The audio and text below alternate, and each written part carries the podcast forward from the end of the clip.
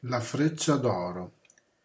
Quel venerdì, invece delle solite partitelle fra le quattro squadre, era in programma un amichevole fra una selezione della scuola calcio e la prima squadra e per i ragazzi era l'occasione di vedere da vicino i loro campioni.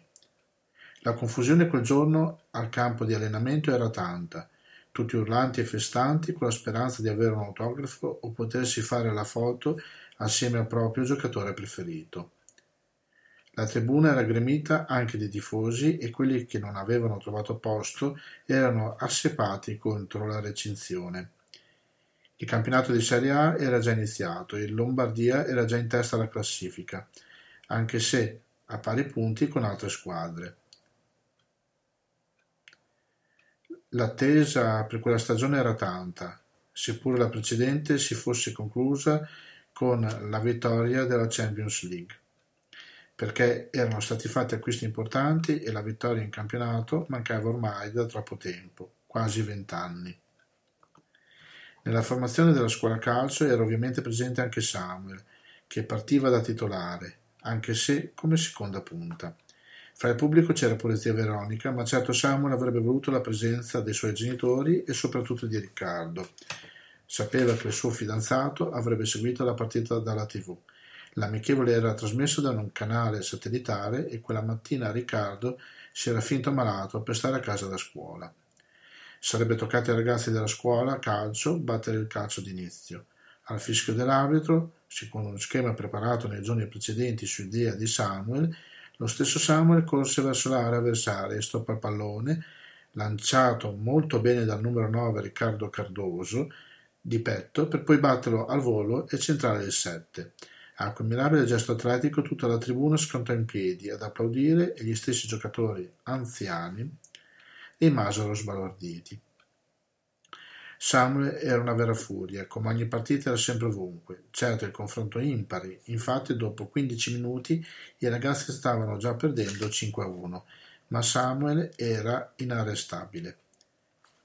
Vedendo giocare in quel modo anche i suoi compagni avevano preso coraggio e nonostante il passivo erano sempre in attacco. Vedendo l'entusiasmo i giocatori della prima squadra rallentarono la pressione non pareva giusto infierire più di tanto.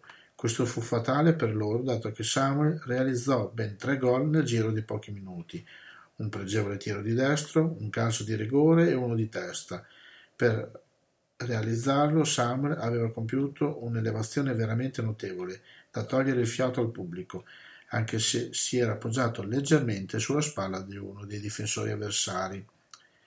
La partita terminò con il punteggio di 10 a 4, ma il protagonista era stato Samuel che fu portato in trionfo dai suoi amici fin dentro gli spogliatoi. Parecchi giocatori della prima squadra entrarono negli spogliatoi per fargli complimenti e il capitano, Mirko Leonardi, gli regalò una maglia con gli autografi di tutti i giocatori. Nonostante quegli apprezzamenti lui pensava solo ad una persona, a Riccardo, non vedeva l'ora di ritornare negli alloggi per potergli telefonare. Samuel aveva già preparato la borsa e come gli altri si apprestava a far ritorno al pullman, quando ci accorse che stava dimenticando la maglia che il capitan Leonardi gli aveva regalato. La prese in mano e la osservò per alcuni istanti. Aveva già pensato cosa fare.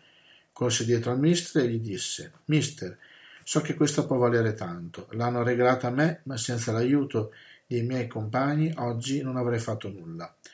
So anche che le famiglie di alcuni ragazzi fanno molta fatica a pagare la retta della scuola.